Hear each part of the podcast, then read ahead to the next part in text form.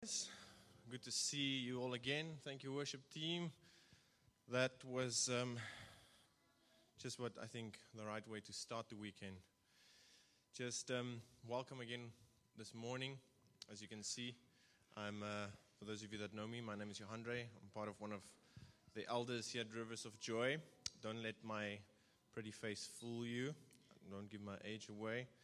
But um, we uh, have uh, three couples um, that are part of the eldest team. Uh, one couple in the Philippines, where we have a church that's planted out from here. So they are visiting and encouraging and um, just um, teaming up with the guys there. And then Dan and Nicole, which is the other couple, they are in Wales. And so they have a bit of a um, just a time of refreshing, but they're also part of a, a prayer event that will be taking place there. So um, I'm running the ship this morning. But uh, it's also just, I'm not going to mention names for those guys with your hands put up. Thank you so much. 10 seconds ago, I would have said we don't have kids' church this morning, but uh, Felicity just came in. Thank you so much, Felicity, for helping out, uh, out the last two weeks. So, with that, Felicity, you can go through. So, kids, three years and up, you guys are welcome to join Felicity in Kids Church. For parents that have nursing babies, we have a room at the back. And then, if you go through the store over here, there's a Sprouts room those two rooms have um, a line so you can still listen into to the word. Um, at the moment, as you guys can see over the summer, a lot of people are traveling, so we're a bit thin with hands and volunteering. So, if parents, if you go to the Sprouts room, maybe just accompany um, your kids. As I said, there is a speaker, so you can still listen in. All right, let me just grab this before I get started.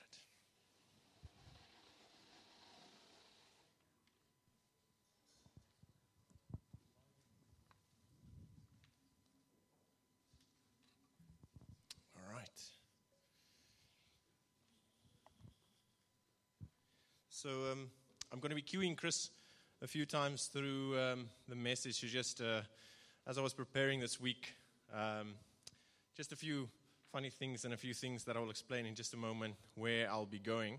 So, Chris, if you can quickly show that first picture on the screen for us. So, Message Bible reads like this Mama, I'm hungry. Amplified, Mummy, I'm hungry. Famished, starving. NIV, Mother, I'm hungry. King James, henceforth let it be known unto thee, birth giver, that my belly consists of emptiness. So, we have been looking at um, the seven churches of Revelation, and um, I'm known as the one that always has something else on his heart. And so I've been walking with this message for a while. And then when we met just before um, Ray and them traveled, he said, Johandre, there's something on your heart, go for it. And I said, Well, now that you have given me the freedom, I'll do that. So I was trying to connect it with, with um, where we are in, in um, looking at the seven churches.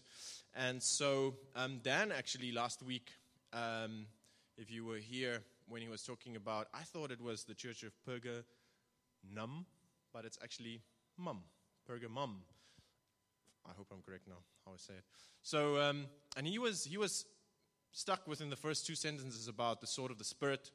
And he was talking about, you know, how the Bible is full of patterns and repeats and things that God is trying to show us in His Word if we can, if I can put it that way, connect the dots. And so that made me think a little bit of um, something that I've had on my heart for a while.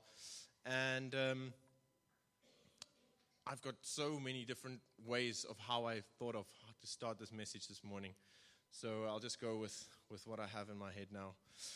And um, in, in the, the seven churches, five of them, you know, they, all of them get commended, five of them get rebuked.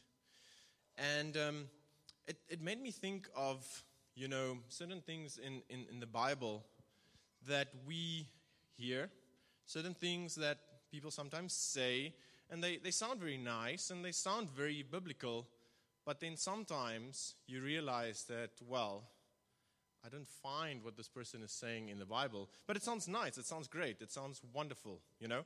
And especially in the time that we live in, with technology and access to any person's sermon and whatever they say all around, we need to be more cautious than ever with um, what we allow ourselves to listen and also using discernment and even with what I'm sharing today to go and make sure um, that what you are opening yourself to to listen is the very word of God.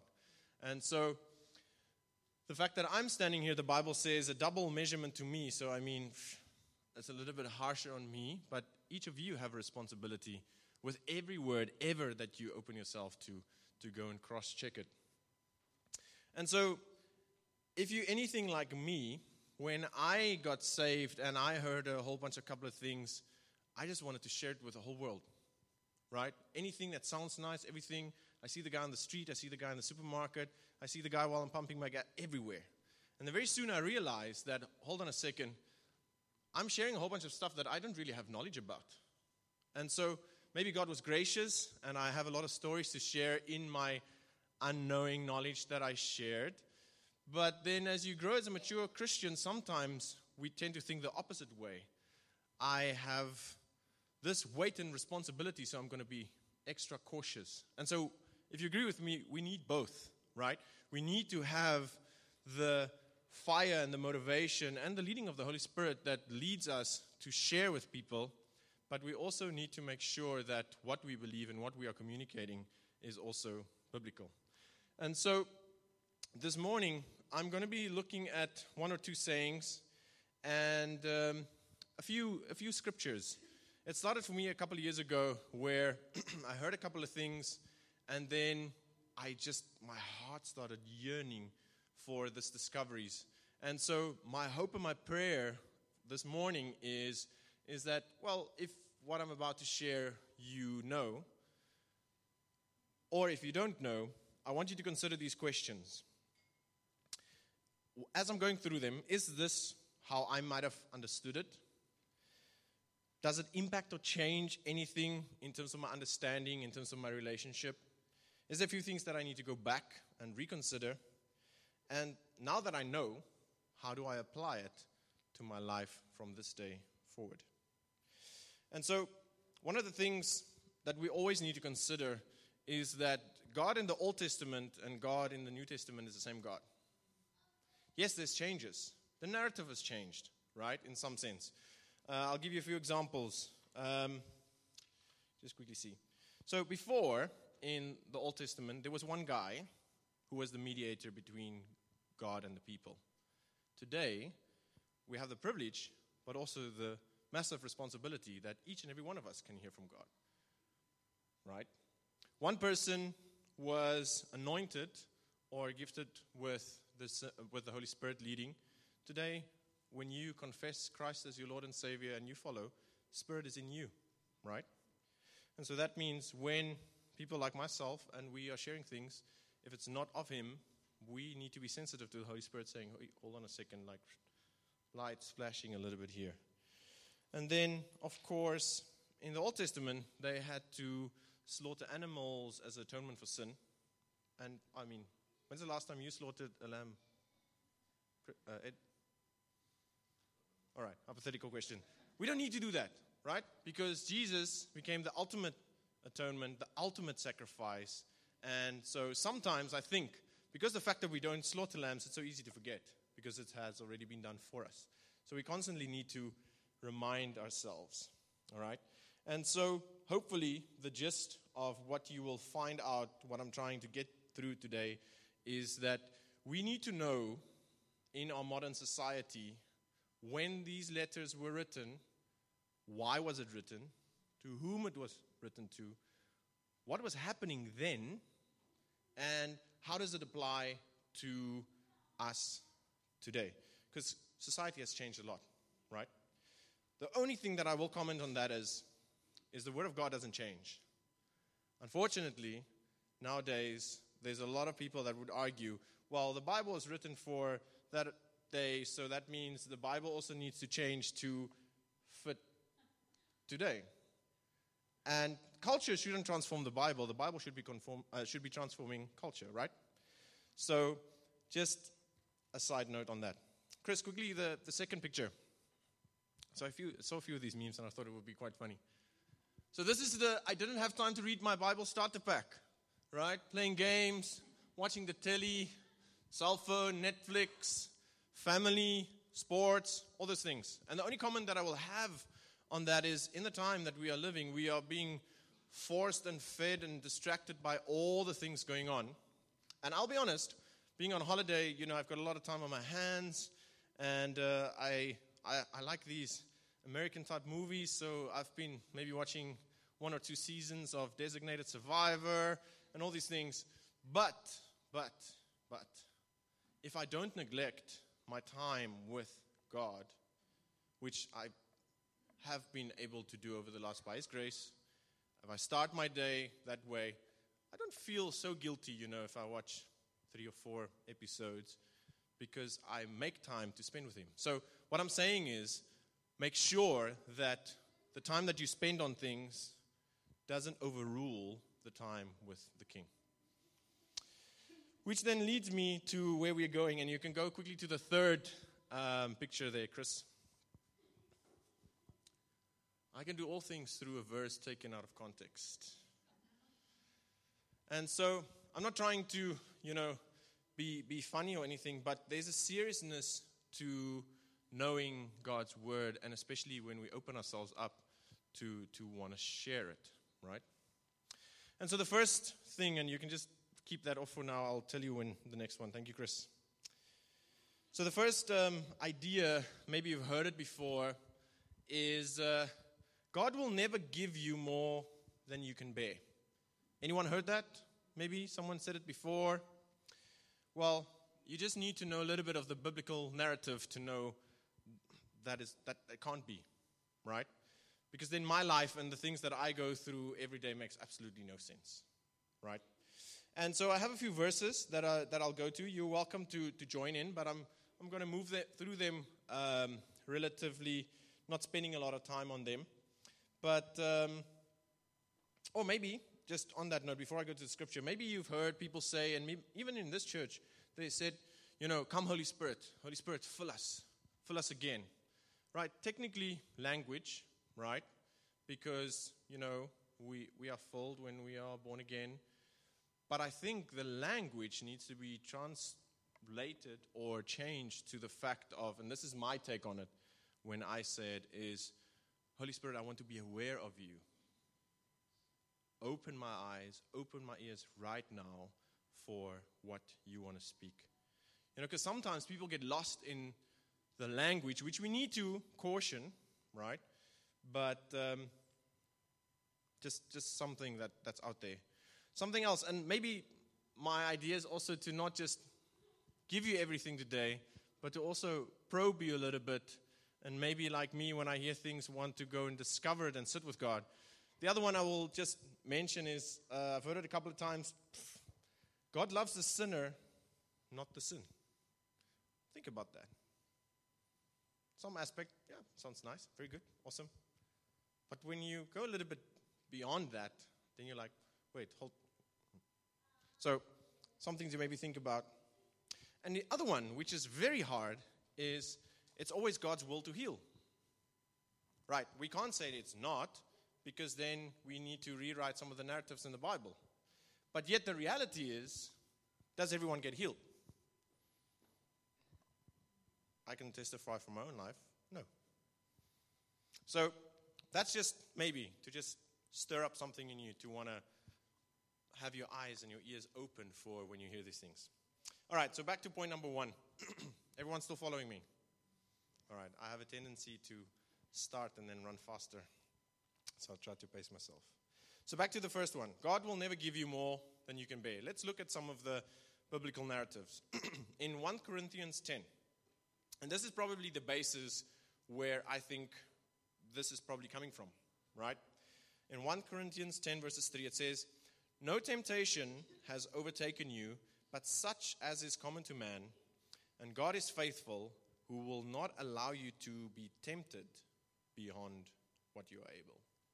So, see, there's a difference between being tempted than being given more than what you can, can bear. If you look at the,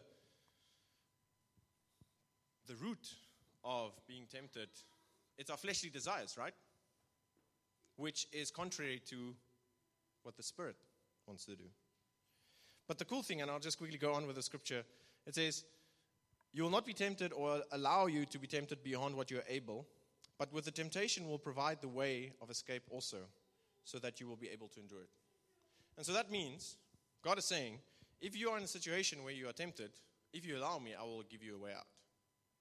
But you see, and I, maybe you've heard it, maybe you haven't heard it, but sometimes people are a little bit confused in the sense of, well, I was tempted to, to want to do that. So maybe God's wanting to do something through this. Yes, He always, He's always wanting to direct us. But temptation does not come from God. Temptation comes from our own fleshly desires. Amen? James 1. You all know this one, I'm sure. Consider it joy, my brethren, when, encounter, when you encounter various trials. Verse 3 knowing that the testing of your faith produces endurance, and let endurance have its perfect result, so that you may be perfect and complete, lacking in nothing. So, just that verse alone, it really derails that God will not give you more, because there will be trials, there will be endurance, right? Matthew 26, and this is this is Jesus. This is him before he got captured in the garden. And this is his words, Matthew 26, verses 38. Then he said to them, My soul is deeply grieved to the point of death. Remain here and keep watch with me. Verse 39. And he went a little beyond them, fell on his face, and prayed, saying, My Father, if it's possible, let this cup pass from me. Yet not as I will, but as you will. Right? So that was beyond him. And then I'm sure you all know Paul in 2 Corinthians 12, where he talks about the thorn in my flesh, cries out to him, to God, three times. And then in verse 9, he says, My grace is sufficient for you, for power is perfected in weakness. So clearly, clearly, according to the biblical narrative, if we look at story like Joseph, if we look at David, Moses, all of the guys, there's not one guy in the Bible that I can think of, so if I'm wrong, please correct me, where it's follow God and life will be easy. That's not the narrative. In fact, if you read the Bible, and I'm not trying to scare you, but this is the reality, in this world, there will be challenges, there will be suffering, and there will be some sort of loss because this, as Peter says, we are aliens in this world right? We are in this world, but not of this world. And so we need to, it's not easy, right? It's not easy. God gave us emotions, He gave us, you know, our flesh when we are going through things. So that is part of it, okay? But that is the cost. The Bible says you have a cross to bear. It says you need to consider the cost. In fact, when he sent out the disciples in Matthew 10, he said, You will be up against your own family for following me.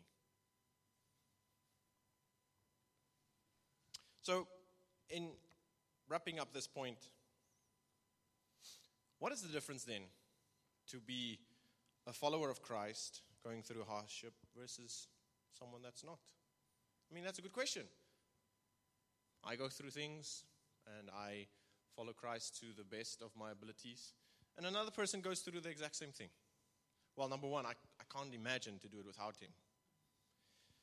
In my opinion, the difference is that there's no difference in what we will go through. However, the difference is through our situation, we can have hope that He will come and He will change the narrative because His word says so. And we know that suffering will only be here. Someone said it once, and through this day, I can't shake it. We can only go through suffering here on earth because the promise of the hereafter will be celebration with Him.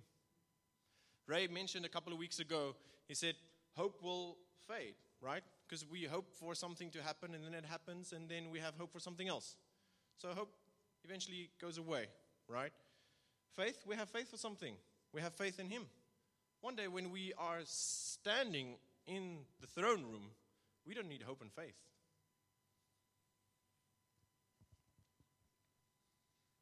So sometimes the biggest challenge is for us to make the shift and saying, God, I'm going through something incredibly hard and I don't get it and I don't understand it. Why me, Lord?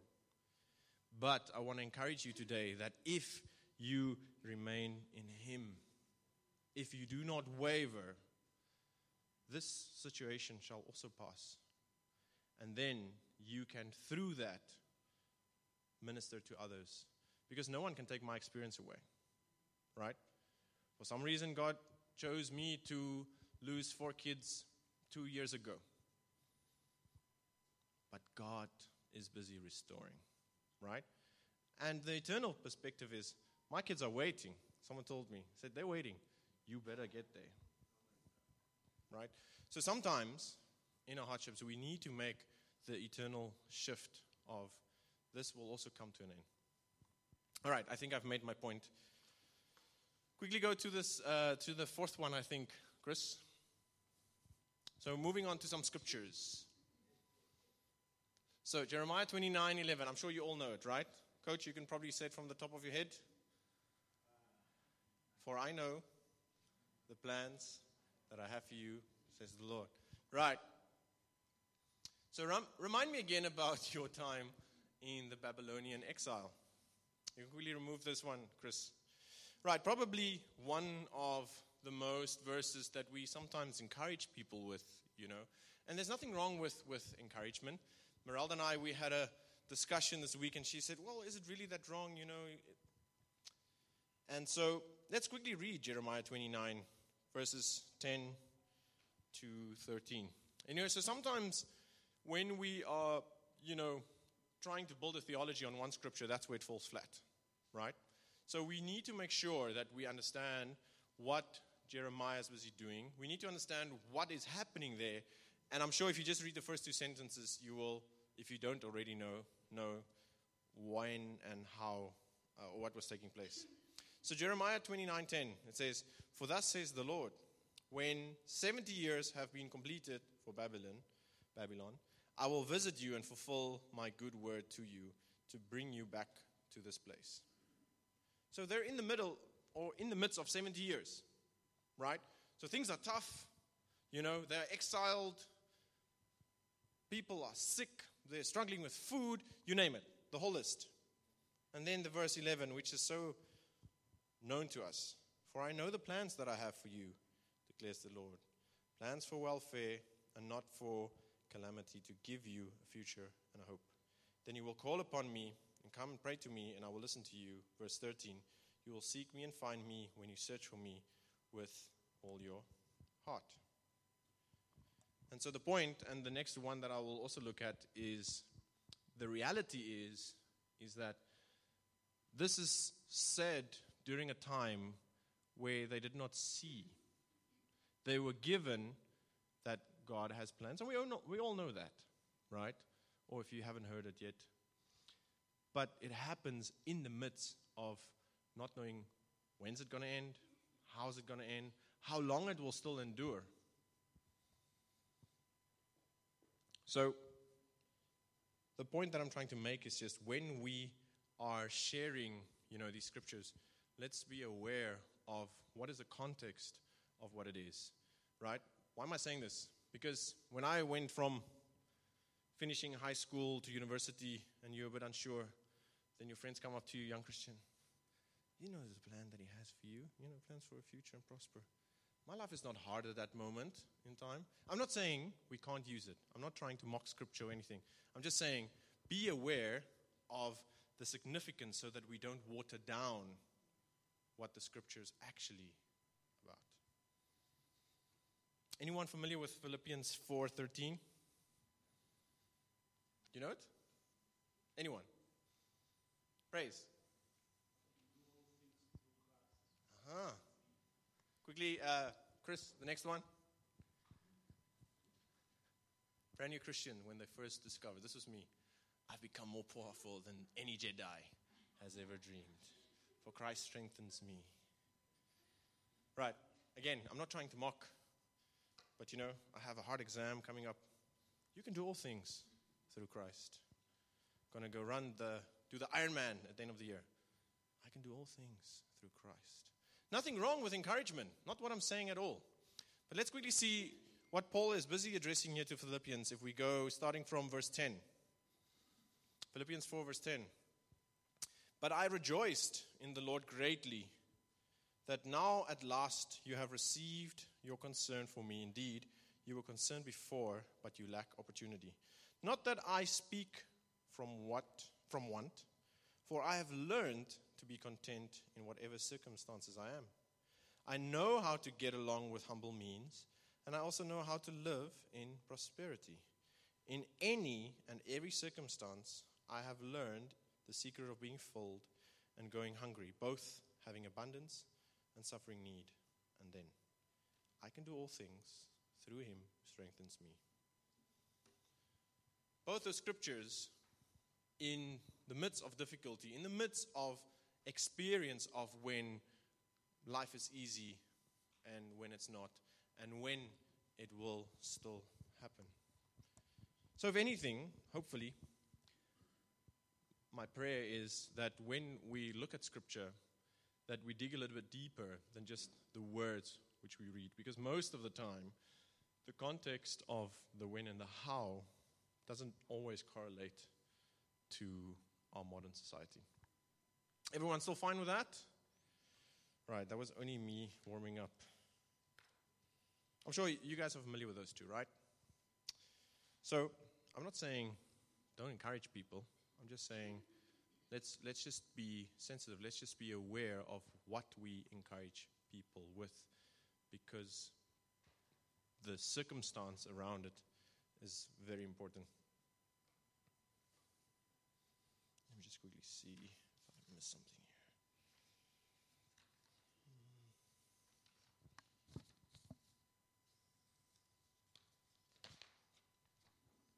Chris, do I have another meme there? Was that the last one? Okay, so I didn't add it. Perfect. All right, moving on to the next scripture. I've got two more that I want to touch on. So hear me this morning. If, and I've been there, where I had the wrong, the right intention, but the wrong basis, if I can put it that way. We've all, we've all probably been there, where we wanted to do the right thing, and we wanted to share, and we wanted to encourage, and we want to, you know, nothing wrong with that. But let's just be sensitive. Let's just be aware of, and that is what I'm trying to get at this morning. Matthew 18. Sure, when, when, we, when we get there, you guys will be familiar with this, but I'll just quickly give you the breakdown. So it starts with the disciples saying, Who's the greatest? They wanted to be top disciple, that's where they start. Then it goes on and it talks about being a stumbling block. And then it says, you know, if your, your eye is bothering you, gouge, gouge it out. Gouge it out. Your hand, cut your hand off. You know, being a stumble, stumbling block for others, but also to yourself. Then it goes on talking about leaving the 99 for the one. And then we get to a part which is called church discipline, right? Now, let me quickly give you the word, and I had a few conversations about this in, in, in Rivers. Verse 19, you've heard it before. I'll give you the context. Lord, we are gathered here today, and you say where two or three are gathered, you are in our midst. Nothing wrong with that. Nothing wrong with that. Except, so I'm alone in my house. I'm reading the Bible. Oh, wait. There's no second or third person. Oops. Um, now we're 10 people. But it says we're two or three gathered. All right, that's just reasoning with it logically. So, biblically, nothing, nothing wrong with it, right? But God is with every single one of us when we are aware of Him and what He's saying in a certain circumstance or situation. But this scripture is actually from Deuteronomy 19. And so, as I said, if we read verse 15 to 19, it talks about when a brother sins. And it says, well, which is a good tool when there's things, is it says, go to that person in private, try to resolve it. The matter's not resolved, take people with you. The matter is still not resolved, go to the elders. But you see, sometimes we get it the other way around. And being a teacher, I can tell you, I don't get to speak always to parents. I get called on to the director's office. So a parent called the other day. There was a problem? Oh, okay. Now the parent says you need to change this. Wait, what happened? Like, you know, and so what I'm saying is there's, there's, a, there's a process, there's a means, all right? But I'm not going to focus on that part. But then at the end of it, it's Jesus saying that I'm going to be a witness to this discipline, right? And I'll show it to you. If you go to Deuteronomy 19, this is Moses. And so he had many people come to him with problems, you know, needing to resolve. And at some point, he was the only guy that dealt with all the concerns of the Israelites. And then his um, father in law, I think, if I remember correctly, came to him and said, Why are you dealing with all these people's problems? Get, appoint other people, you know, and then you just deal with, with the bigger problems. So then he said, All right, all right. And this is in Deuteronomy 19 15. It says, A single witness shall not rise up against a man on account of any iniquity or any sin which he has committed. On the evidence of two or three witnesses, a matter shall be confirmed. Right? And so Jesus is quoting from Deuteronomy, and he's saying, when you are dealing with sin, when you are dealing with a situation, a matter in the church that you need to resolve, that that you guys have agreed upon here, I am a witness to that. And so, is it wrong to say, is it wrong to say, Father, you are in our midst? No, it's absolutely nothing wrong with it, think. It's just when we use scripture that comes to Matthew 18, then it's probably one of the most um, misquoted scripture.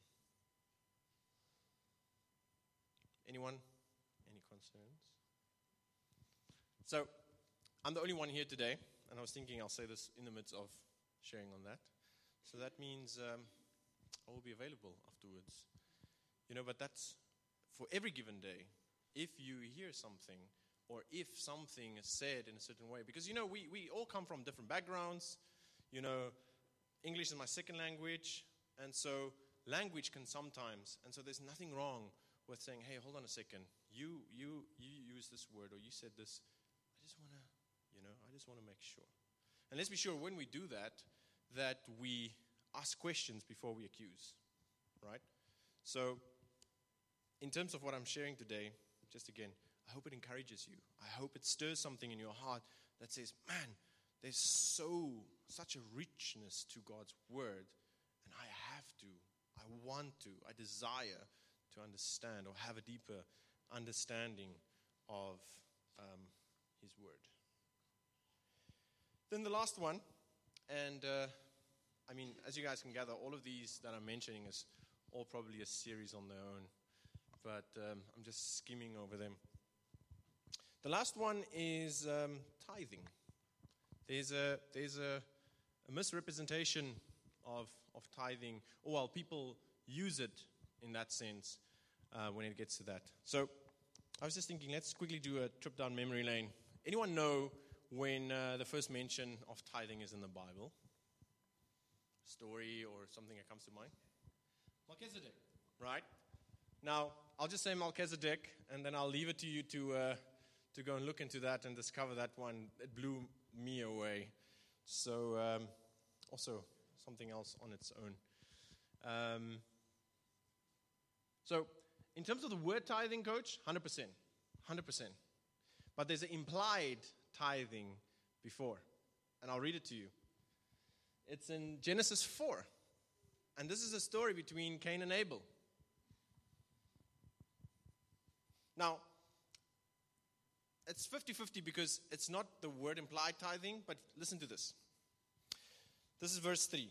So it came about in the course of time that Cain brought an offering to the Lord of the fruit of the ground. Now listen to this. Abel, on his part, also brought of the firstlings of the flock. And we hear that many times throughout Scripture. We need to bring our first fruits. Okay? However, it says, and the Lord had regard for Abel and his offering, but not for Cain. Did I miss something now? Hold on a second. Let me just quickly go back. Verse 4 Abel, on his part, also brought of the firstlings of his flock and of their fat portions. So, sorry, yeah. So both Cain and Abel brought.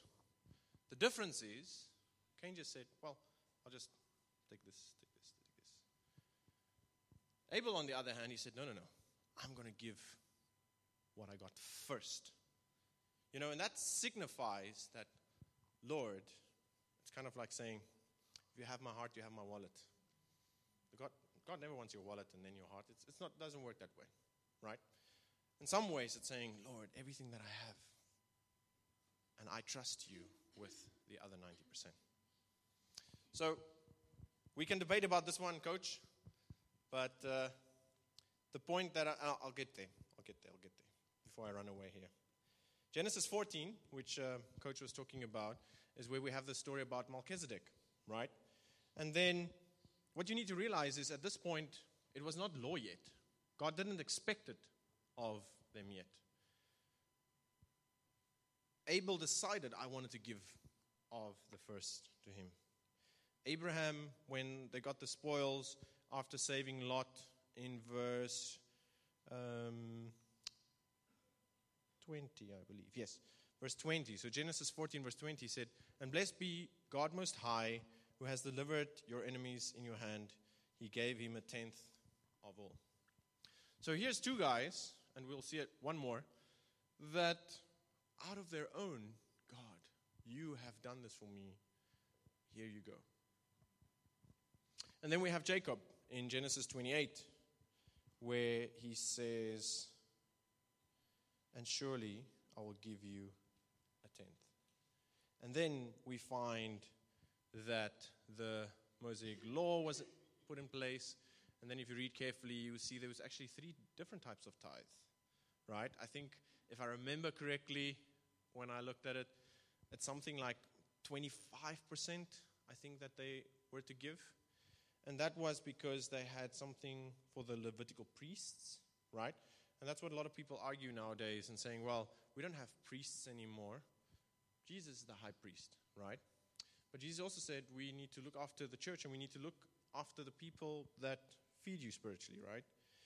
So, three types of um, Levitical um, um, tithes, sorry, that they had during the Mosaic law Levitical, so to the priests, feasts, and for the poor, which is also the charge that the church has, right? We are to look after the widows, we need to look after the poor. Now, you'd say, well, that doesn't sound too, you know, strange, or what is your point that you're trying to make? Is that it, beca- it tithing first came from us before it became law. So that's, that's very important to know. And then um, in 2 Corinthians 9, and this is the scripture where I've heard people get it wrong many times, right? And um, if you open yourself up, just so that you know, um, to go and look into these things, you will hear so many people arguing for, so many people arguing against, etc., etc. So just at the end of the day, discernment and do your proper research. So I'm going to read 2 Corinthians 9 all the way from 1 to 8, but I'll give you the gist. This is where Paul says, Give according to your heart, right? And so a lot of people have used this as a means in saying, well, certain things in the Old Testament has fallen away. Nowhere in the New Testament does Jesus specifically say, right? But we know if we look at the golden narrative, well, the multiple narratives, that things from the old to the new just takes in different form. Some of the things didn't change, right? Like what I mentioned before. And so for me, as I'm standing here today, tithing is still applicable today. Hasn't changed, right? However, the basis of this scripture does not talk about tithing. Listen what it says in 2 Corinthians 9, verse 1.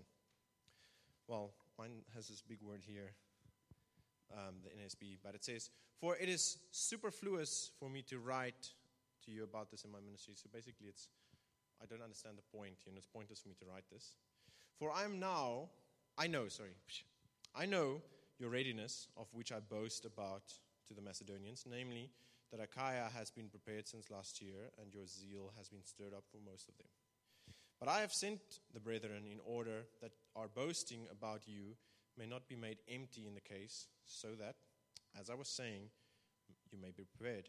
Otherwise, if any Macedonians come with me and find you unprepared, we do not speak of you, we will be put to shame by this confidence. So, as I thought it necessary to urge the brethren, so this is the part, that they may go on ahead to you and arrange beforehand your previously promised bountiful gift, so that the same would be ready as a bountiful gift and not affected by covetousness. Verse 6 Now, this I say, he who sows sparingly will also reap sparingly, and he who sows bountifully will also reap bountifully. Each, of, each one must do just as he has purposed in his heart, not grudgingly or under compulsion, for God loves a cheerful giver. And God is able to make all grace abound to you, so that you always have sufficiency in everything, and that your abundance may be good in every deed. So, if you go and study this text, the Corinthian church was already a tithing church. However, they neglected certain things. And so, what Paul is writing here to them is saying, You guys have agreed to support us in this ministry. Now, all of a sudden, your guys' heart is growing cold. And he says, Well, remember to give according to your heart. So, this is not the tithe. Fire alarm? No, I'm just kidding. He is not talking about the tithe. He's talking about what you give above the tithe. So, we need to be careful sometimes the various things that we open ourselves. And this is this this one verse has caused many um, debates, good ones, not so good ones, with friends and with family. You know, because it's so easy to go and to just say, "Well, God told me I give two percent." I'm not saying there's something wrong with what you're giving, but I'm saying God wants to have all of you, not 2% of you. Right? Someone said it this way. He said, I find myself, I think might be Spurgeon, who had said, I find myself being able to do more with the 90% that's blessed with 100% that's not. Now, I wasn't going to talk about tithing, but I just want us to make sure that we follow scripturally what he had put because we want to walk in the fullness of what He has for us, right? So, that's just a few points of so many that we can find in Scripture. And I hope with some that I have shared today that it encourages you to not go around and just using these single lines because it can cause damage, right? And we can misrepresent. And at the end of the day, we want to represent God well, right? God can use us in many, and He can use anyone in any way that He wants to, right? But let's make sure that when we share things, that it aligns with the biblical narrative, one, and two, that we are aware of the context in which um, this narrative is shared. Amen?